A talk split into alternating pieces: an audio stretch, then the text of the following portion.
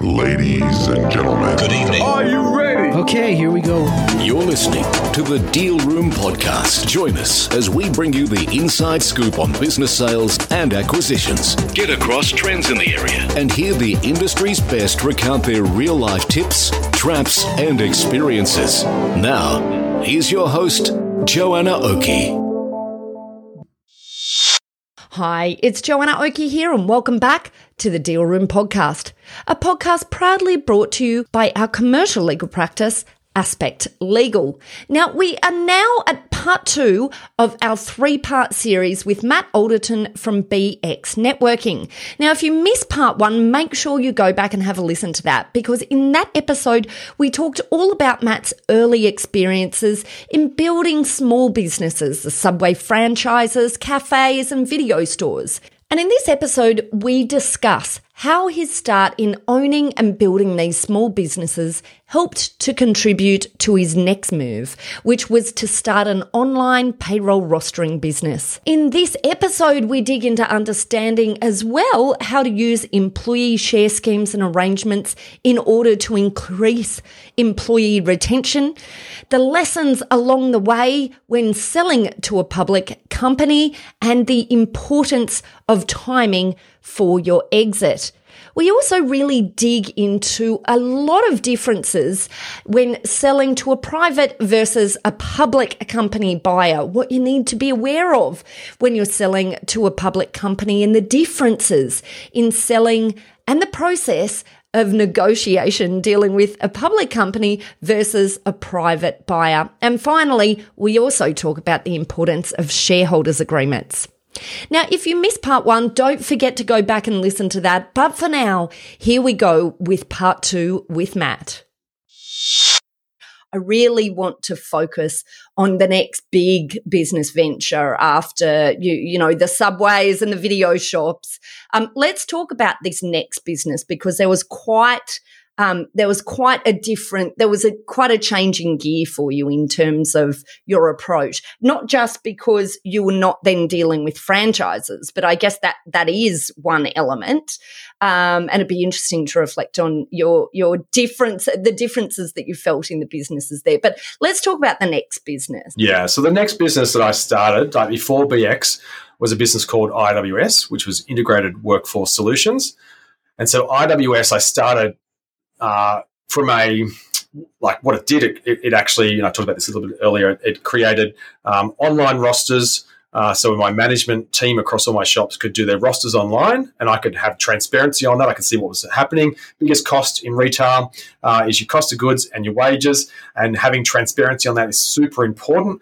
Uh, and there was nothing out there that did that. My first instinct was to go look for something that was available in the marketplace to, to do it. There was nothing, so I thought, oh, well, I'll build it so I could do it for my shops. And we, you know, we had nine shops in a very short period of time, so it made sense to invest in that. Uh, and so what I then did, and I mentioned I was working full time as well. So I was working for this company that had a whole bunch of other retail shops as well. So I wanted to be able to, you know, provide for that as well. Uh, and so we built this online rostering payroll solution. So from all the way from who was rostered to who worked and paying them. So it was all automated, uh, knowing that that was going to save us a heap of time and, and save us a heap of money as well. And what we found is that so many people outside of our businesses were looking at uh, the so because employees work in subways at not just your shop but other shops and stuff and all of a sudden people are asking about it. I'd go to a franchise meeting i'd be having conversations with other subway owners about it and i'm like oh yeah you can use it and like how much is it going to cost? And i'm like oh such and such a week. And like i'm just pulling numbers out of my head right kind of thing and before we knew it we were selling that um, and um, give and offering it to there and and then i you know started to realize the value proposition of what we're doing and then created the business of IWS, grew it and scaled it um, within the first probably three, four years, brought on two key people.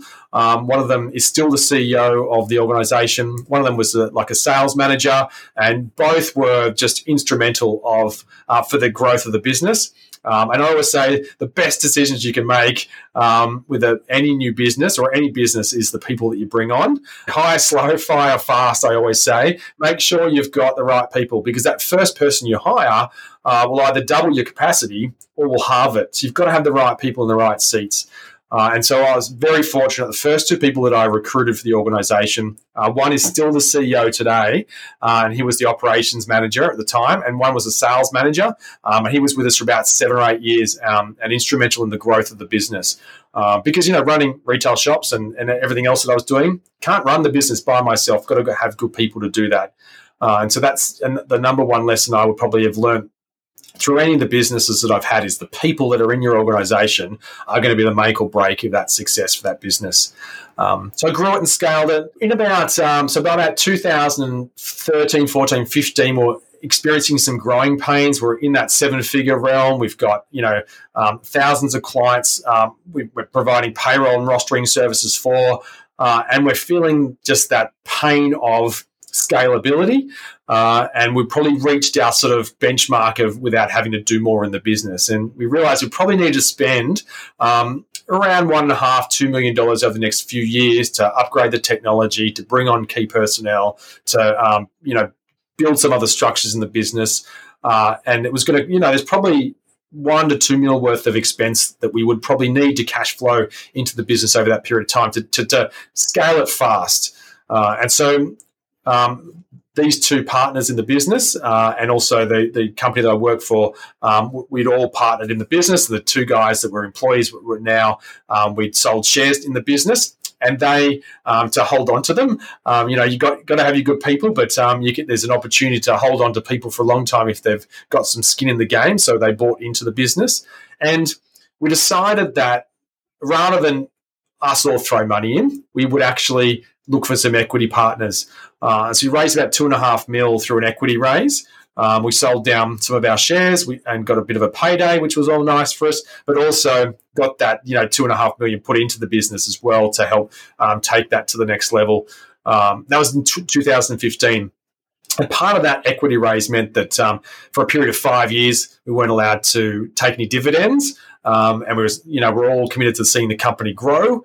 Uh, and um, one of the equity partners came in as the managing director of the business, had a whole heap of experience in this kind of tech space. Uh, and um, and then we also had um, our operations director became our um, CEO as well. So we kind of had two key people running the business. Um, and I very much took a back step at that point there. Um, but I also had uh, BX was just launching at that time there as well. Uh, and it made a decision that I was not definitely the best person to be running the business um, in that space. And we know that when you start splitting your focus, uh, it, it, does it definitely impacts the growth that you have in any of the businesses you have. Um, so I just want to pause there for yeah. a second and just highlight a couple of things, and then we'll keep going. Um, it, it just fascinating when you talk about this realization that perhaps you weren't the best person to be running the business, or that you're not always, you know, the founders are not always the best people to be running the business. Um, and and it's very interesting because we do as um, as entrepreneurs, as founders, get connected to our businesses as well. So I think that's a really, like, it's a fundamental insight that you've just talked about just then. But there is also, um, I, I, I think, you know, on the one hand, you might, uh, business owners might understand that, but then seeing someone else run their business baby without them having control can be a really hard thing from an emotional perspective, you know, based on what I've seen again and again. So that's just one thing. Uh, another thing I wanted to come back to it's this interesting concept of when you get on board capital and then you're driven by the requirements of others as well, rather than just yourself at that time. But that whole no, five years no dividends that that's a tricky one, isn't it? Because yeah. then that's it. You're you're sort of you're locked in, and you're not taking you're not taking um, money off the table along the way. So whilst you said you, you got a bit of money off the table at the point of that raise, then that's it. You've got five years where where you can't touch it again. Yeah. So that that must have taken a bit of um, soul searching to you, know to commit to that path. I guess it's about seeing the bigger picture. I think seeing the bigger picture in both elements, you know, the the, the role and the bringing on partners and the loss of control, and also the, the, you know the non-dividend side of it. It's about seeing the big picture. So for IWS, the big picture for us was that hey, we could be. Um, you know, a, a small seven-figure business. We could keep sort of, you know, growing organically, uh, but we would never be able to go to you know eight figures and beyond if we didn't do something different. Um, and we made a decision not to invest that money into the business to do that, we wanted to bring partners on.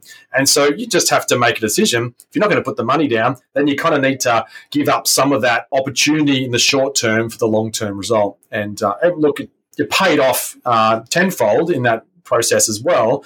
Uh, because we then sold it five years later um, to a public, or six years later to a public company just last year, um, which is a whole another exciting element to what happened with that business.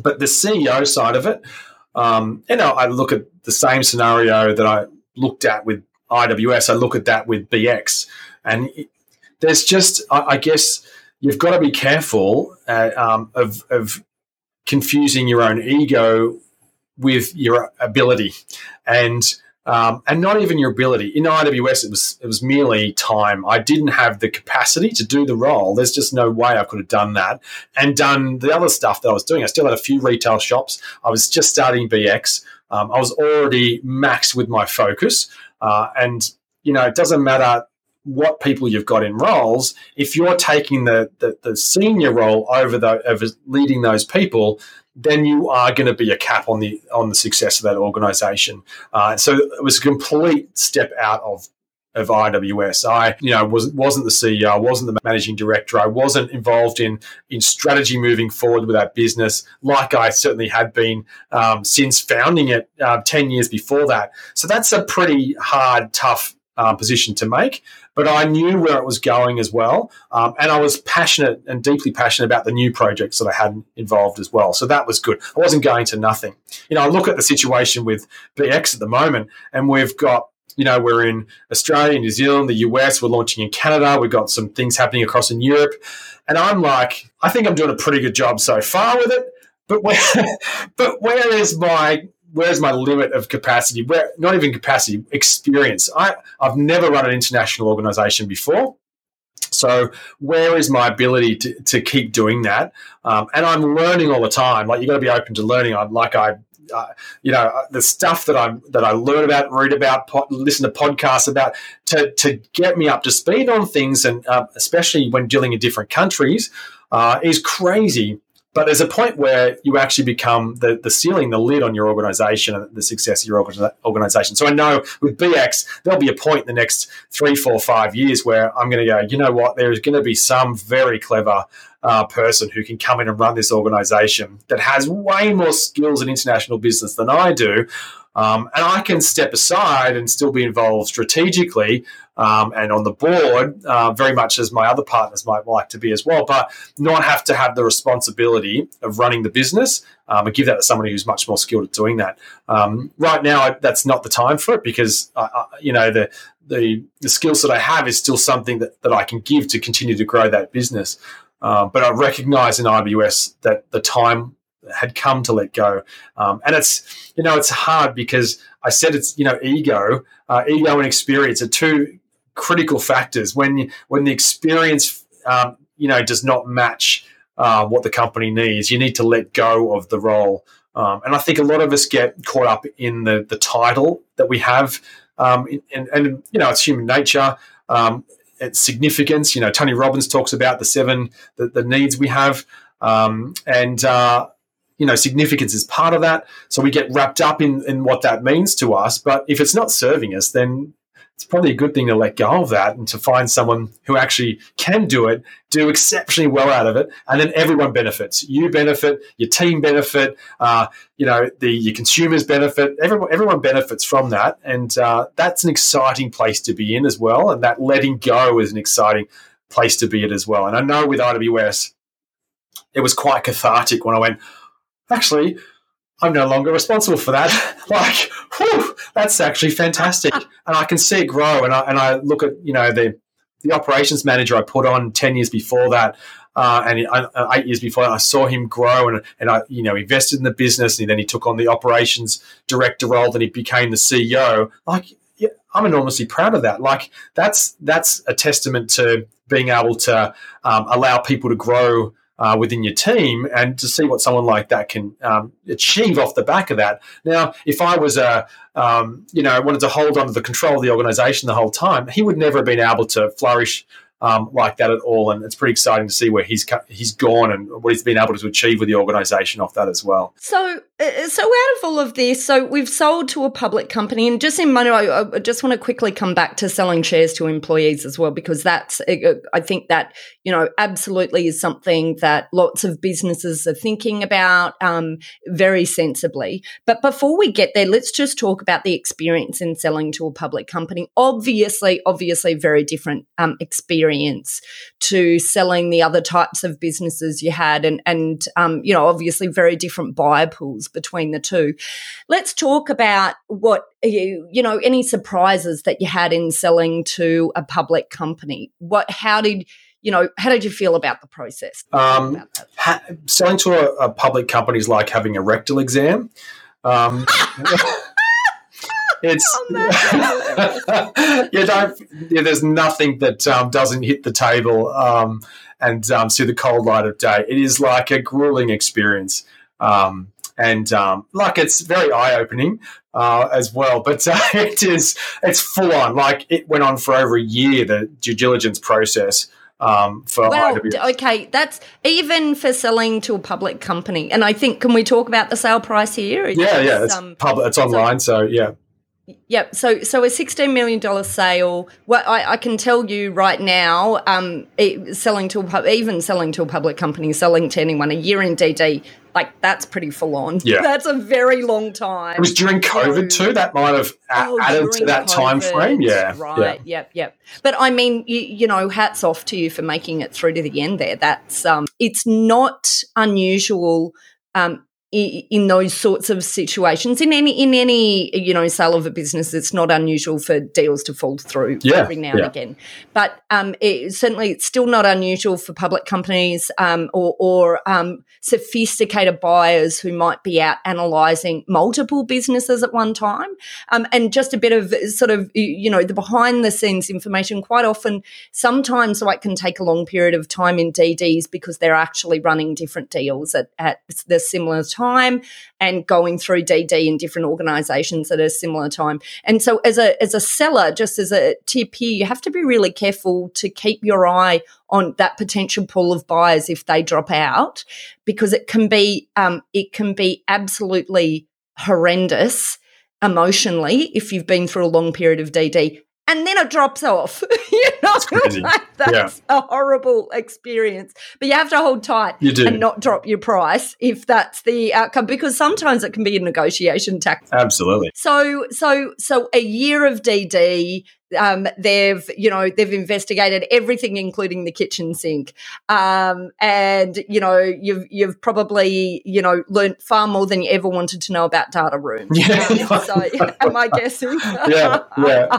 It's really uh-huh. interesting. Well, the, the strategy was uh, when we did the equity raise, we're either going to take it public in five years or we're going to sell it public in five years. Um, and the thing about a public organization, when when you um, either when a public company either buy when they buy an existing private entity and take it public, there's an inflationary matrix or process that happens um, to the value of those shares. So that from a selling to a public company perspective, it's fantastic because it means that the value of your business, you know, could go up ten times uh, from when what it's worth at a private sale through to at a uh, when it becomes part of that public organisation. So it makes your negotiating better, and it makes uh, so it gives you much more scope. And, you know, typically you talk about you know two or three times a profit multiple. Well, imagine that that's going to be ten times more when. Uh, it goes public, you've got a lot more negotiating room in there as well, which means that when you take your own public, your own company public, you have that sort of inflationary benefit as well. Uh, and so that's why it was always a strategy with that. But I'll tell you what, there it's a it's a fun process to go through. Uh, he says with his tongue firmly in his cheek. Love it, love it, love it. um, but you know, as you rightly say, uh, whilst it can be a painful process when you reflect on it, generally the process, if it continues through and you get the value that um, had been discussed in the beginning, and they don't um, end up dropping the price out on you at some point during the process when they feel that you're most susceptible to uh, take it and accept it. Um, you, you, do have the opportunity of a much higher multiple than if you sell to um, a, um, a private um, individual buyer. So, um, so and and that's the that's the win. That's the reason for it. That's why you go through that that pain. Um, but it doesn't necessarily have to be a year of DD. Um, and in fact, that's quite often why we'll develop timelines and try and keep people in timelines because otherwise it can be a very harrowing process when it goes on for so long. Um, and uh, so we've talked about selling to a public company, and, and was that a complete exit then, or, or yeah. were, were, shares? The deal was that we ended up with uh, both a cash payout of our shares um, plus some shares in the public company as well. So, um, and we're not allowed to do anything with those shares for a couple of years after the sale of that of that as well. So there was a couple of different elements there, uh, but we don't own any shares of IWS um, as such. So there's no shareholders of IWS now. the, the public company owns all of that. Um, but we do have shares in, in, that public company as well. So it's you know it was really like I'd never done any of that before, and and hats off obviously to the um, CEO and the operations team and the the team that orchestrated the deal because obviously I wasn't as involved in that part of the process as I had been five years before with the equity raise and through the running of the business before that. Um, but yeah, like it's just an amazing, amazing journey to, to see your business that was an idea um, that served my businesses and taking it to a place where it could serve, you know, thousands of business owners uh, across Australia, which is that's an it's like it's a proud daddy moment kind of thing. Oh, hundred percent, such an exciting moment. And I say this all the time. I'm I'm sure all the listeners are so sick of me saying it, but do you know what? I just love this area of law because I love deals, uh, and you know, and I just love the joy that it could, you know, it's just, it really is that moment of crystallization of yeah. all of those hard years of work when you get to that point of exit, if you can do exit right. Yeah, absolutely.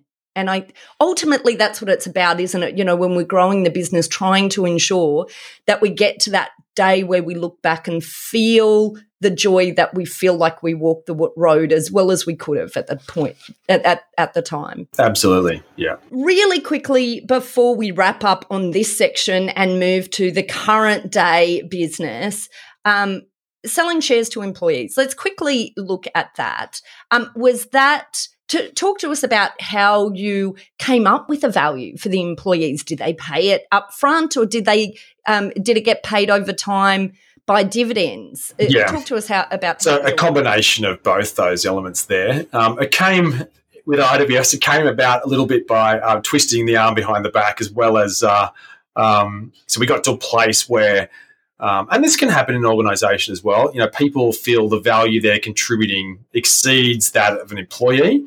Um, mm. And, um, you know, like me as an employee, I always gave way more value than what I was probably being paid for. Many of us uh, would never be paid the value in an organization of what we're actually contributing. Um, but I guess that's, you know, that's part and parcel of just what working for an, uh, an employer is about sometimes. Um, but in this instance, the employees we had, the two key um, drivers of the organisation working for me at the time, they were like amazing employees giving heaps of value to the business. Um, and they wanted more than just a, um, a paycheck. And because we were a startup at the time, they wouldn't have, and they weren't earning uh, a pay packet proportionate to kind of the corporate executive salary to what they would be getting based on that as well. And so they basically said, well, look, you know, we'd love a big pay rise, or we'd like to, you know, buy in and get some equity in the business. And um, I thought we thought about that, whether or not we could afford to give them the pay rise at the time, or whether you know equity was going to actually tie them into um, to one not have to have a conversation in the future about this again, um, not to lose them because there's a cost of losing great people. And so we just worked together uh, with them to work out what the best solution for them was um, in terms of what they could financially afford to buy in with, because we wanted to have skin in the game, wanted to to feel like well, we needed them to uh, to feel financially invested, not just go here's X percent. And by the way, you're going to pay it off over the next five years because that's kind of not real. Then you want them to uh, have to put something down the table so it's skin in the game that ties them in. Um, because it's easy still to walk away from something that you haven't had to put any money down for. Uh, so I feel like some skin in the game is, is a key element to it. Uh, but probably not proportionate to the value of the sales. Probably then you could pay those off out of future dividends in the business as well.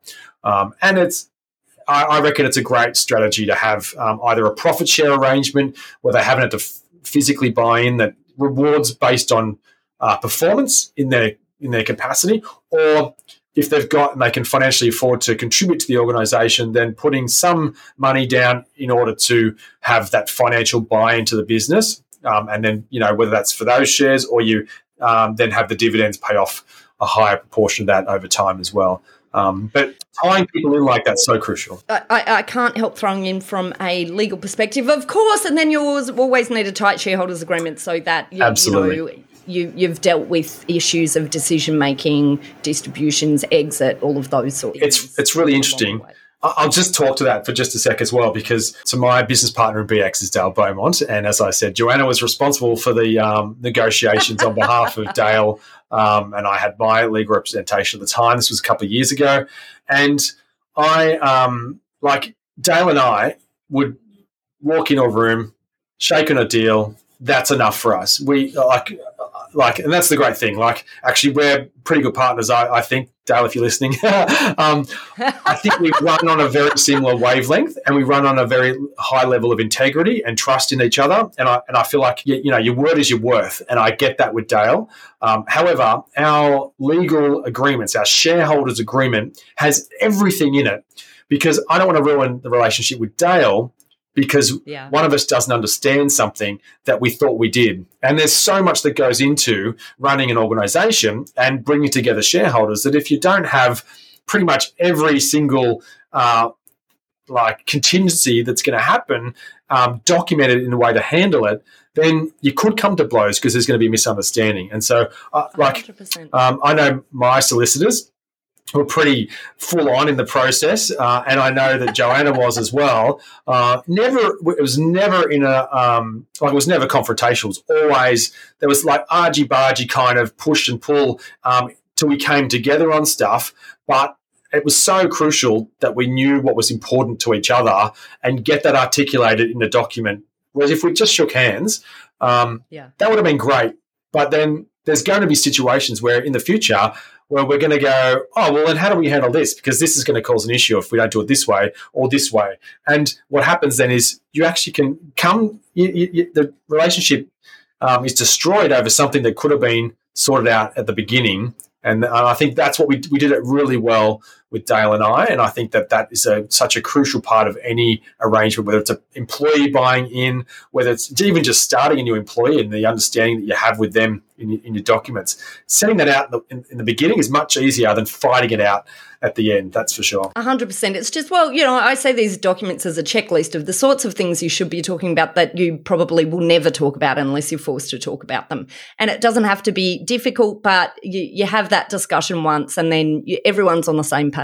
And, uh, you know, I think law from the perspective or documentation from the perspective of never having to need it because what it's created is an understanding between the parties is the absolute best yeah. outcome. Um, and, and that's what everyone should be aiming for ultimately.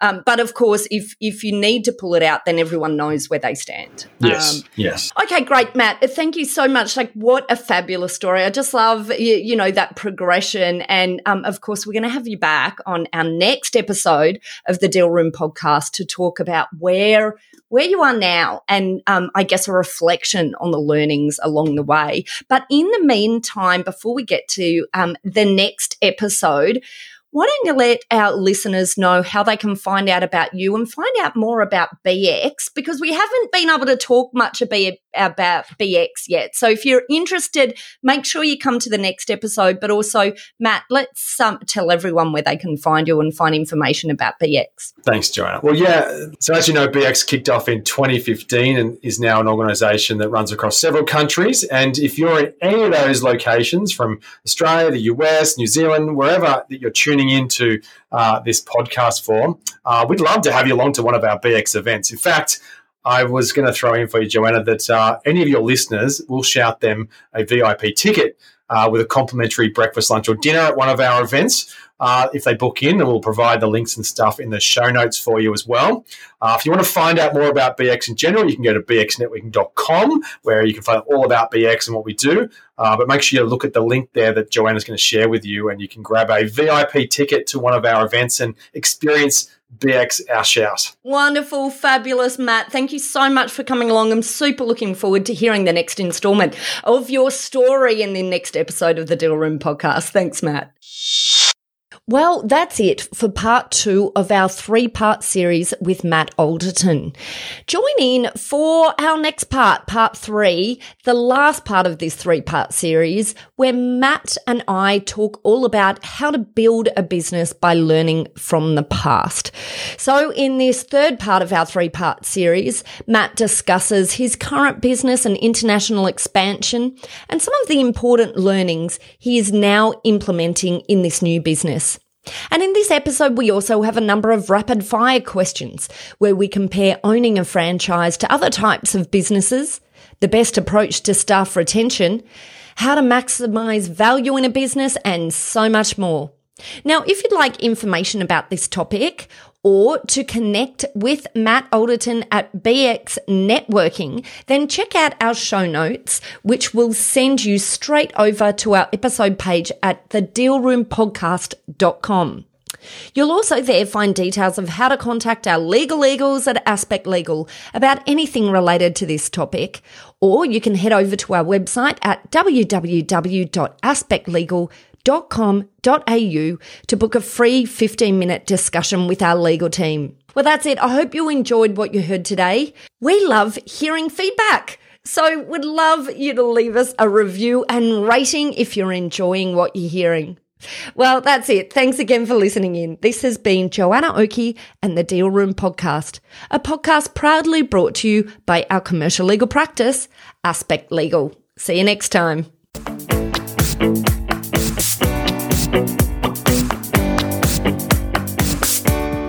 Aspect Legal has a number of great services that help businesses prepare for a sale or acquisition, to help them prepare in advance and to get transaction ready. We've also got a range of services to help guide businesses through the sale and acquisitions process. We work with clients both big and small and have different types of services depending on size and complexity. We provide a free consultation to discuss your proposed sale or acquisition so, see our show notes on how to book a time to speak with us, or head over to our website at aspectlegal.com.au. Ladies and gentlemen. That will conclude this evening's entertainment. Thanks for listening to the Deal Room Podcast. To find out more about this episode and other episodes in the series, check out the show notes or head over to our website at thedealroompodcast.com.au.